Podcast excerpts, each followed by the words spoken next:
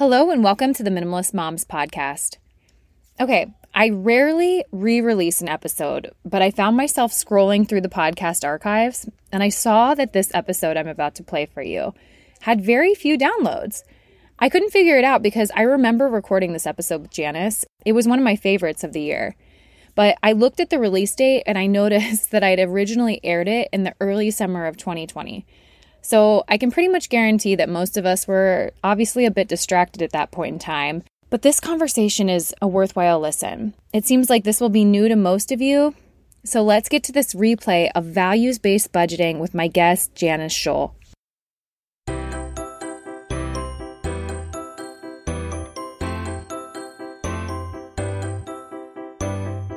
Hello, and welcome to the Minimalist Moms podcast. I'm Diane. I'm a mother of three living in Columbus, Ohio. I'm trying to make room in my life for what matters by getting rid of the clutter and living life with purpose. I hope you'll join me on the journey to think more and do with less. Today, I bring you my conversation with host of the Money, Career, and Motherhood podcast, Janice Scholl. Janice has made an entire career out of talking about money and business. She found her purpose when she began mentoring female entrepreneurs in 2012. Today, we will define how value based budgeting varies from a typical budget. A budget is designed to help people have the money to spend on the things that they want to. It shouldn't feel like a restrictor, but an enabler. Changing your family's financial future requires a change in behavior, and there's no better time to start than today.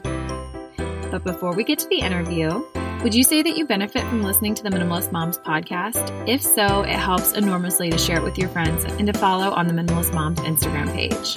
As I've said in the past couple of episodes, I really do want to build up the community this summer and gain your insight regarding what you want to hear next. Also, I did mention on Instagram this week a little bit of exciting news. The podcast has officially hit 1 million downloads. I was honestly just so shocked to see this milestone hit you guys, and I don't really have words to say. I'm very blown away. I never would have expected when I first began this venture to have that many people affected, I guess, by minimalism and just some of the work that I'm doing with this podcast. And so I just so appreciate you listening and encouraging me on social media. And really, no comment or message goes unread. I just so appreciate all your kind words. So, one way that you can kind of celebrate this milestone with me, if you haven't yet left a rating and review, it would mean a lot to me just to celebrate the 1 million downloads. I know that there are probably some of you listening and that have been listening for a while that haven't done that yet. And like I said, it just takes less than a minute to go in there and leave a rating and or a review.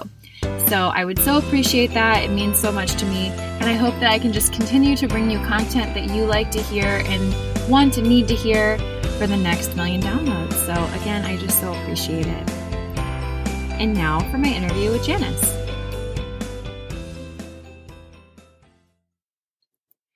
Janice, thank you so much for joining me on the Minimalist Moms podcast today. Thank you so much for having me. I'm so excited to be here. Absolutely. I am looking forward to this conversation on intentional budgeting. And it's just so important for people to know how to manage their money. So I look forward to the tips and tricks that you share. But before we get into that conversation, could you just share a little bit more about who you are and maybe what it is that you do? Sure. So my name is Janice Scholl and I'm the founder of Mamas and Money. And through my career, I've been talking about money with people and spent a lot of time building financial strategies and solutions for business owners. And I, I was a commercial banker. And I left that career path and I started focusing on women business owners and found that women were really struggling in a few different areas with money. First of all, they felt like they wanted more advisors and mentors who were women who were experienced in the financial space. They also felt like they were starting businesses for reasons other than just finance. Often they felt that the corporate world really just didn't fit their lifestyle as a mom anymore and they were looking for something else. And, you know, I, and then it was both in their personal life and in their professional life that they felt really uncomfortable with finance. And so, you know, that's what I know. And I try to share my experience through the lens of motherhood with women to really help them improve their relationship with money and kind of, you know, I find that women don't like to talk about money, but it runs the world and it runs our families. And so I like to give women the education they need to take money's hold off of our families and really put us in charge again.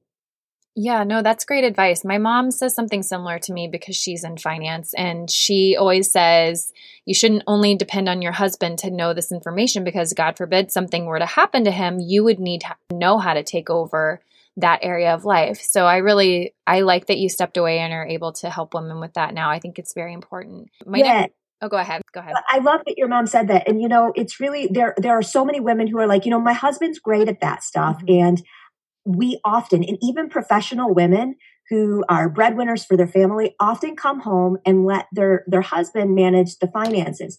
And you know, I'm not here to tell you how you need to manage that relationship with your spouse, but it is important to know what's going on in your finances. So at some point in your life, the woman of the household will become the financial manager for the household like 90% of the time. Mm-hmm. You know, we outlive our spouses. Unfortunately, divorce is something that happens in our culture often. Uh, and so we really do need to do exactly what your mom said mm-hmm. and be mm-hmm. prepared for for events that we don't want to think about. Mm-hmm. And uh, and again, it doesn't have to be that you're the one who's actively doing everything, but you got to know where to find stuff mm-hmm. because crazy things do happen more often than we would like to admit. Mm-hmm. No, absolutely. I agree with both of you. So, I want to get into one of the questions that I ask every one of my guests, and that is if you are a minimalist. And I always do want to differentiate between frugality and minimalism because I don't think you necessarily have to be frugal in order to be a minimalist. So I'll let you explain what minimalism has looked like in your life.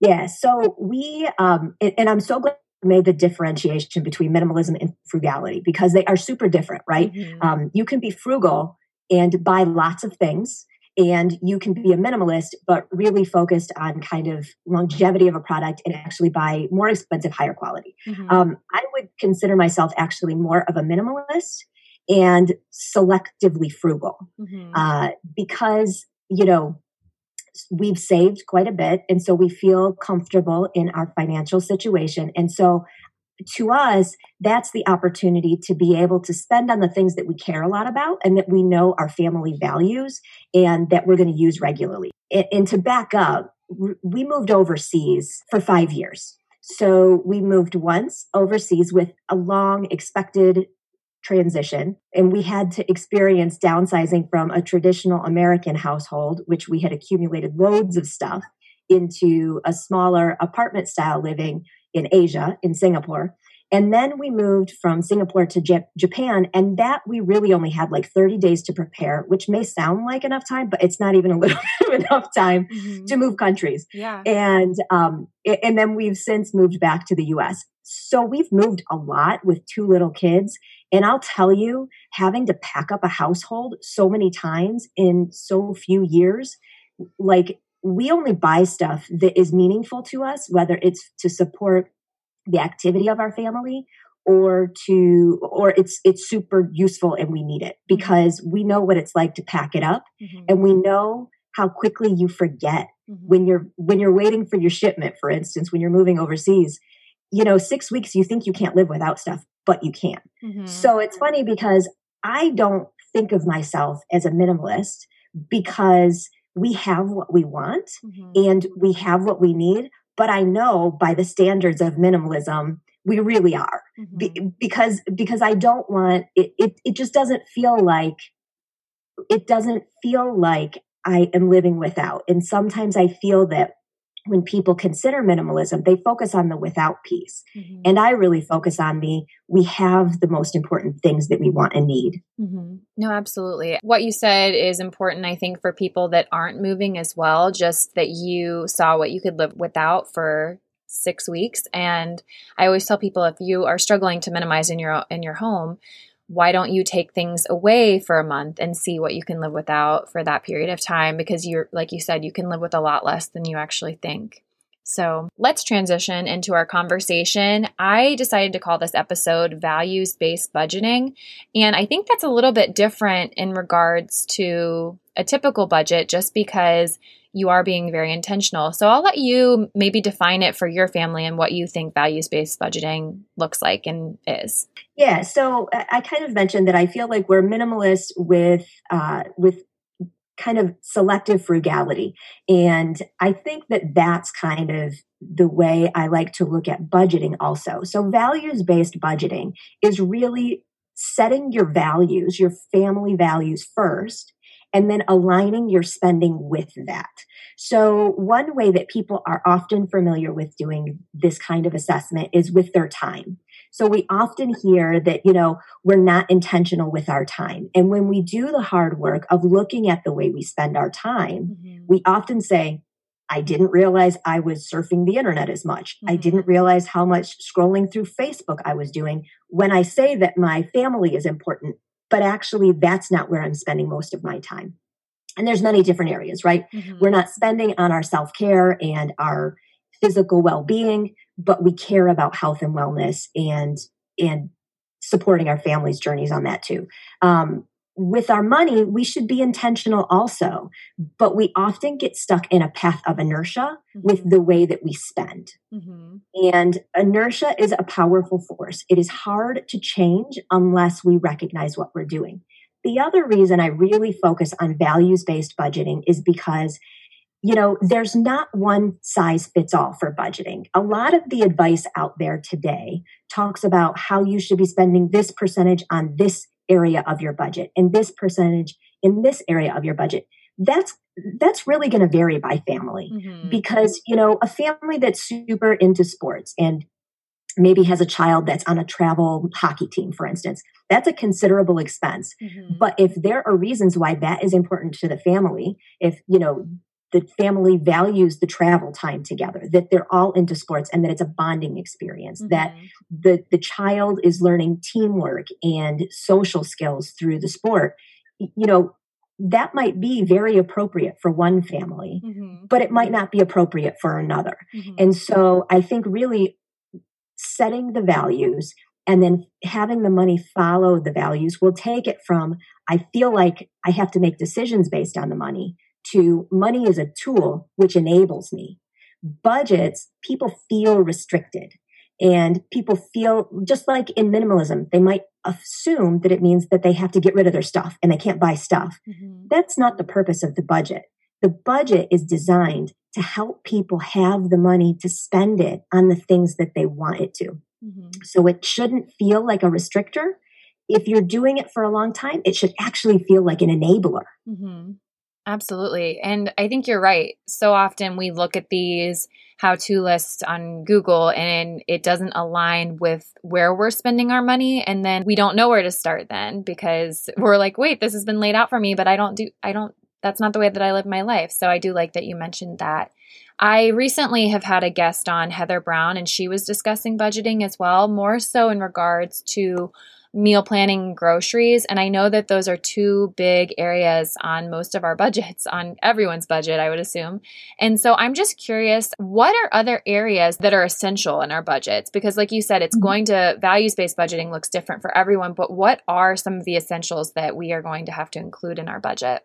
Yeah, well, so food is definitely a big one. And many families focus on it 1st mm-hmm. when they're trying to improve their financial situation because it's an area that's tangible and it's quick, right? Yeah. We grocery shop often, we have control over the purchases that we make. Whereas sometimes it doesn't feel like our housing situation is within our control. Um, same thing with utilities. There, there are necessities um, that we don't have as much control over like the necessity of food. Mm-hmm. Plus, there's a lot of there's a lot of room for improvement with food because we do use you know takeaway and restaurant service so often in our culture. Yeah. That you know, finding ways to cook at home is important. So I think that that is a really important step, and it's great that families take that first. The other ones are more long term, but there's a short term step that I recommend people do first, which is look at every single subscription you have running through any account or credit card mm-hmm. because we are very good at forgetting what subscriptions we we have mm-hmm. that are just autopilot deducting from our accounts. And we are also really good at being aspirational in our subscriptions. So let's take a gym membership, for instance. Mm-hmm. And right now it's, we're in a weird situation because we're not going to the gym. But in the ordinary co- course, often we'll say, okay, well, I want to start exercising. So I'm going to start a gym membership. And then we go to the gym for a while and then we keep the membership with the intention of still going, mm-hmm. but maybe we go less. Mm-hmm. And, you know, the amount of the gym membership might seem reasonable at full use. But if you're only using it a couple of times a month or once a week, even, mm-hmm. is that the most cost effective way to do it? Mm-hmm. So question every single subscription. Make sure that there are not things that you've forgotten about that you're paying for mm-hmm. because we will go months and months without considering that. And then also look at the cost per use of the subscriptions that you have. Make sure it's something that you really value today there are plenty of subscription options, but there are also cost per use options too.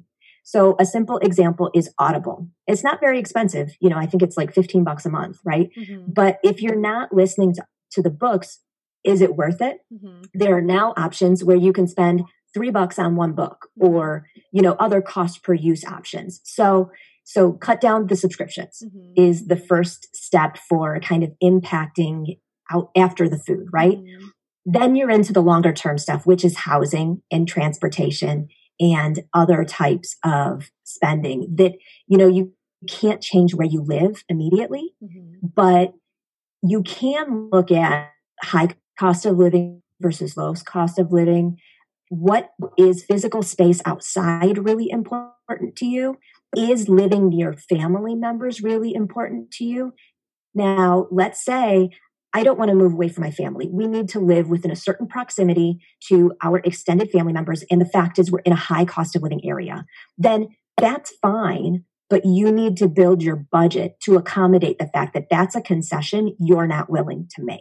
Mm. Another family may say, Hey, we're living in this high cost of living area, and we wouldn't mind extending our commute a little bit and moving away from family for us to be able to have more money mm-hmm. to support the activities that our family wants to do. Maybe it's to travel or, mm-hmm. you know, support the kids' sports, things like that.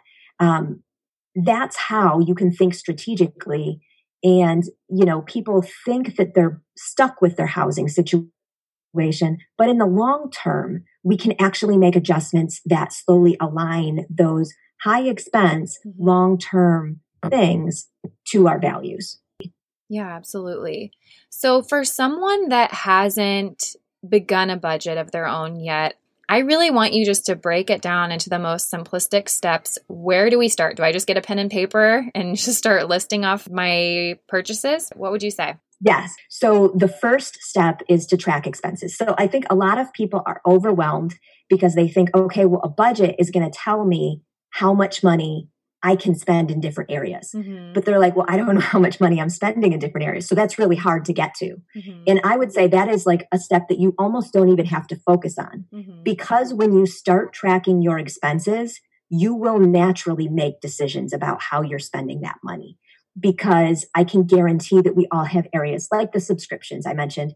You're going to find areas in your budget where you're like, we're spending what on what? Mm-hmm. You know, we we aren't as good at remembering our spending as we think we are. We mm-hmm. operate a lot on autopilot and and then the small things add up. So, you know, the first thing I tell people to do is to start tracking. And I don't mean like track over $50 spend. I mean start tracking everything. Like over over a dollar, track it. Track it like you're turning in an expense report to your boss because you need to have the detail because the little stuff does add up. Mm-hmm. I mean, mm-hmm. we're all at home right now.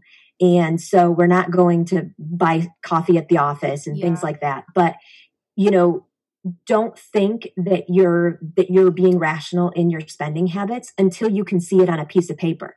Later you might say that you are, but don't assume that you are until you have the data to support it. Mm-hmm. So the first thing people want to do is track their expenses. And then with that, you want to break it down into some categories. Now, you know, there's there's budgeting in the regular world and then there's also budgeting as a recession prep. And because we're talking in a time where we're in a really volatile and difficult economic situation, I'm going to look at it through the lens of a little more I'm going to be a little more conservative Okay. uh, than I would be otherwise. So I'm a big proponent for paying off debt. However, we're in a situation right now where aggressive debt pay down may not be the best method.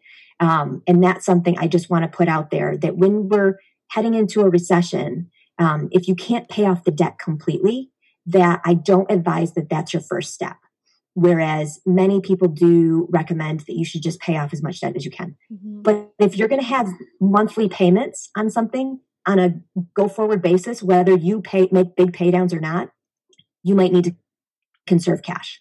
So the first thing you do is you track your your expenses, track all of your spending, and you're going to get smarter about it each month. Mhm. This is not a do it for a month and set it aside because you need to understand a lot of different things about your spending. So once you track it, you can categorize it by like what we were talking about housing, food, transportation, entertainment, personal care, savings and debt. But I don't I don't even think that that's the most important thing. The first thing to recognize is is it mandatory or discretionary? Hmm. Because there are things that are mandatory and there are things that are completely discretionary. And sometimes we don't recognize that things that feel mandatory are actually a choice. Hmm. And maybe they're not a choice today. Housing is an example of this, but over the long term, they are a choice. Mhm. So, breaking down mandatory and discretionary can start to help a family understand what's possible and what's not Mhm. in their initial steps of how they want to change their money. Frequency and planned versus unplanned are the next two things I want people to recognize in their budget. You know, is it a monthly expense? Is it quarterly? I'm really like, my memory is not awesome. So I need to have something to remind me of the quarterly payments or the semi annual payment payments. I'll forget about those. And so if I was trying to manage my cash flow, I would I would remember the monthly stuff. I won't remember the stuff that's going to pop up periodically. And then, you know, as humans, we are we are opportun we're optimistic about the things that are going to happen in the future. But when you recognize that you have planned versus unplanned spending, Mhm. then it forces us to look at the hard data, which is sometimes we have to spend on things we don't anticipate Mhm. sometimes our you know our home repairs cost more than we expect that they will Mhm. and then once we start to have that data we can make better assumptions about how our spending will have to be in those mandatory categories in the future That was a lot of really great advice. I was just I was thinking about just some of my own personal frivolous expenses throughout that and like you said what we've seen through this quarantine just kind of what is essential I guess during this time and what we used to spend money on versus what we're not right now and I'm not saying this is going to necessarily happen again but it is interesting to kind of take a step back and see what is mandatory. So I really liked that piece of advice that you gave kind of transitioning a little bit. So, how can we be sure to make a budget that serves our summer needs because we're often doing things that are a little bit different in the summer because we're we have children home and we might not be working as much. So, how do we create that budget that just serves our summer needs? So I think there's a few strategies that families can use. And I will recognize that spending is super weird right now. Like life is weird right now. So um, in some ways, we're saving money because we're not going out and doing some of the activities that we normally do. And in some ways, we're compelled to spend money. Like, you know, the other day, I had myself convinced that we had to buy a massive play set for my kids in the backyard because I'm like, man, I don't know how we're going to survive this summer, right? And you know, I, I thought through it, Mhm. and and I and I stopped myself and re- realized this is not a good use of our family's funds. My kids, they while they would love the playset, my kids really like novelty, Mhm. right? So they're going to play with the playset for a while, and they're going to love it and play hard on it. But then they're going to get bored of it. Mhm. And it also gets really hot in the summers in Tennessee. So there are, there's a big period of that time that they're not going to use it. And when they do go back to traditional school, they don't use it that much in the school year. Mhm. So so I'm realizing that I don't need to spend that big amount that I feel compelled to buy right now to fix a problem, Yeah. right? I have a household problem trying to entertain my kids. within the boundaries of our house and yard. Yeah. Um, but spending on smaller items in spacing out when I introduce them to the kids over the summer would actually be a better use of my funds I feel like for our family than buying the giant playset that at that moment I you know I was about to just purchase on the internet right? Um, so I, I want people to realize that like there we're having impulses to try and fix problems right now. We have problems and we don't have answers and we have a lot of uncertainty. So just recognizing that that pull mm-hmm. is really important. So I like the use of sinking funds, and this is something that people can use in the future. But you know, you have your regular spending in the summer, which are the necessities and the household items. And then you have kind of the kids' activity and entertainment and the fluidity of summer, right? Mm-hmm. So you can't start necessarily for this summer, but going forward, sinking funds are really nice because you can save over the course of the year. Like we have summer every year. A sinking fund is essentially just savings with a purpose. Mm-hmm. And you keep that money separate so you don't dip into it for other for other needs. Mm-hmm. But summer happens. This isn't a surprise expense, right? But yet it feels like it every year when we're looking for activities for our kids that it's getting really expensive. So saving up all year a little bit instead of having to to plan to have all of that spending in the summer can be great outside of that i what we do for our family is we do a family bucket list. Now, some people will do a family vision board or a child and full family vision board. While in my mind, I thought that would be awesome. Mm-hmm. Um, it's just not it's just not our style. So if I'm going to wait for myself to do the vision board, we're not going to do it. so we finally just accepted that we're doing a list because that's way more approachable for us. So I recommend that people break down the summer into time chunks that feel reasonable. So we divide it down into month and then by week.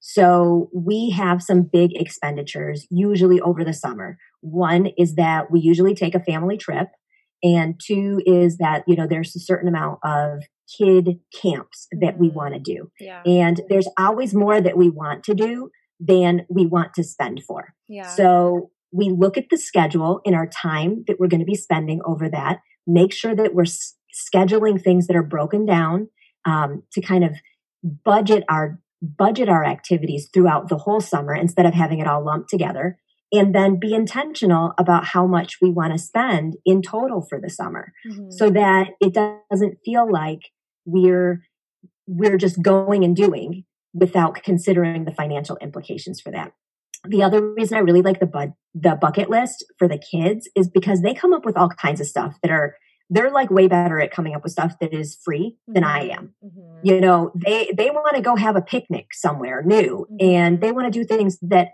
they usually have really great ideas that cost nothing. Mm-hmm. And number one, that inspires the family to do things that don't have to cost money but are really important to our kids.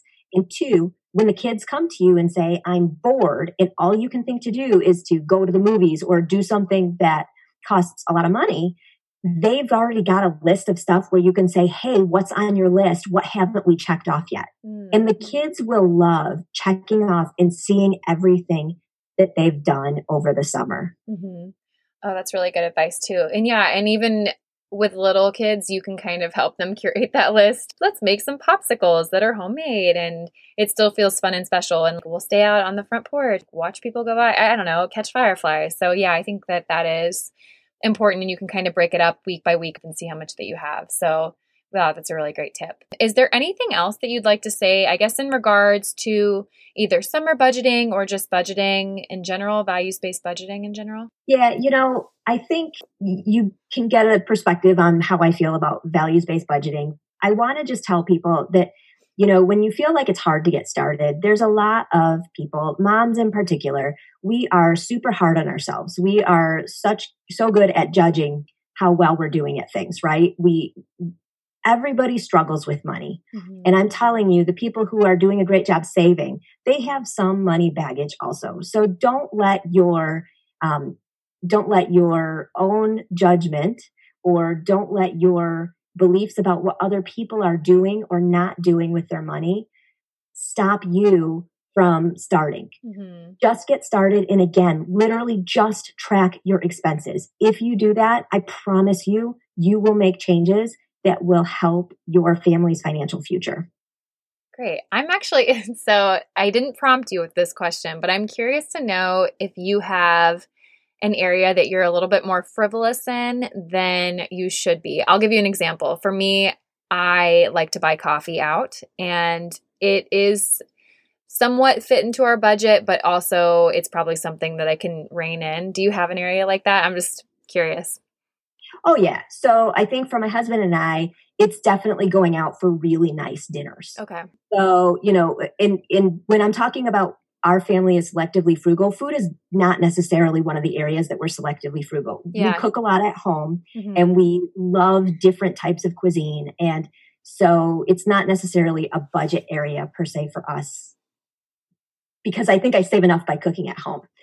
But we do really like to go out for a nice meal sometimes. And, you know, when you go out with kids, or, you know, you have a babysitter mm-hmm. and then you have the cost of the meal on top of that. So that's definitely um, an area that like we intentionally budget how often we do it because yeah. if it was up to me, we would definitely spend more on that than I think is is reasonable. Yeah, I can relate to that. I would say when we get our date night, we either do dinner or we do drinks. We don't do both of them because I feel like if you add that the drinks on top of it, even if you're just both getting like a glass or two, it can it adds up. So we usually just try and do one or the other. We'll eat at home and then go out for like a cocktail afterwards or go out for drinks and then come home and have dinner. So I feel like that's I been helpful. love that. It's really about the time you spend together, right? You yeah. can enjoy some. But that's a great suggestion because yeah. either one, you know, we would enjoy. Yeah, and if you don't drink, you can go out and have dessert. So there you go. Yeah. well, Janice, this was just such great advice that you had here for people. So where can they find more from you if they're interested in connecting? So my website is mamasandmoney.com. And if you go to my website, I have a Facebook community, also called Mamas and Money, and you can just click the link on my website and join from there. And we're talking about this kind of stuff and recession prep and all kinds of fun and not fun topics mm. that are related to money, but are affecting our lives every single day. Uh, on Instagram, I'm Mamas and Money Podcast, and that's about it right now. Great. Well, as we wrap things up here, I'm going to ask you the two questions that I ask every guest. And the first one is What is something you're simplifying right now? AKA, what is your minimalist moment of the week? So I'm simplifying my time. So I find that I can definitely get overwhelmed by all the things, right? And there's a lot of things happening in our household right now. You know, I'm trying to grow my business, launch a podcast, start a virtual summit, homeschool my kids, which somebody termed it crisis schooling, not homeschooling. And I really appreciate that because that's exactly what it feels like. Um, trying to just trying to do all the things. Mm-hmm. And so mm-hmm. I feel super distracted right now. And I've done this in the past. I don't do it every all the time, but right now I'm being really intentional in 30 days. So I give myself a theme or a goal for 30 days. And I forgive myself for the stuff that I let go during that 30 days. Like nobody's coming to my house. So guess what? My floors are not the cleanest right now. I'll tell you that the cleaning part is not the focus of my 30 days. Mm-hmm. Right now, uh, you know, it's it's finding connection and mm-hmm. building a family environment that feels less stressful and intentional than the outside world. So so I chunk my time in 30 days because then I feel like it it forgives the the stuff that gets fallen to the side when I try to focus and dig deep on something that's important to me. And again, I think it really just ties into my values based approach. Mm-hmm. That's great advice. Yeah, I think that we all can relate to that. Just, I didn't even think no one's coming over here, so who am I cleaning up for? it's nice to have it a little bit tidy, but you're totally right. It's we need to put into perspective just this time that we're going through right now. So I like that. And then my very last question for you is what is something that you can't stop talking about? You know, I'm a little late to the table on this, but I'm going to tell you that it's so important, impactful to my life right now. And that's bullet journaling. Oh. You know, it's, I am not a really good user of planners. Mm-hmm. And, you know, I've tried different calendars. Of course, I use my online calendar, um, my phone and computer, but you know, for my to do list and managing all the things again, um, I've really struggled to find a system that mm-hmm. works. And I'm super visual. And so the way that many planners are designed just doesn't work with the way my brain operates. And mm-hmm. so I love bullet journaling because it makes me so much more efficient. It helps me understand the flow of my week mm-hmm. better than any planner I've ever picked up and really helps me prioritize and keep track of the ideas that I have that pop up throughout the week. Great. Well, Janice, this was a great conversation, so full of wisdom and encouragement and practical steps and advice for budgeting. So I just thank you for coming on the podcast today and I appreciate your time. Thanks so much. I love talking about this stuff, so it was a pleasure to be here. What did you think of the interview? I felt like Janice had just tip after tip. I almost couldn't keep up, but in a good way, in a good way. So I just think that setting intentionality around the way that we're spending our money and then having the money follow the values takes it from feeling like I make decisions based on money to money is a tool that enables me. And that's what Janice was saying in the actual episode. Just that the budget is designed to help people have the money to spend on the things that they want to, and it shouldn't feel like a restrictor, but an enabler. I said that at the beginning of the episode, and I just even after listening to her, I still feel that to be true. We want our money to be a tool that enables us to this is so silly, I don't I can't believe I'm saying it, but live our best lives. So, so what do you think? I invite you to keep the conversation going at minimalistmomspodcast.com. There you'll find links to the Facebook page, Instagram account, and where you can find me all around the web. Join me back here next week as I speak with Diana Renee of The Decluttered Mom. We will be addressing one of my number one questions that I'm asked how do I get my hesitant spouse on board with minimalism? This is something that I'm asked on the regular, and I really can't wait to have you guys hear this one. Thank you for joining up on this journey. I wish you a lovely week as you think more and do with less.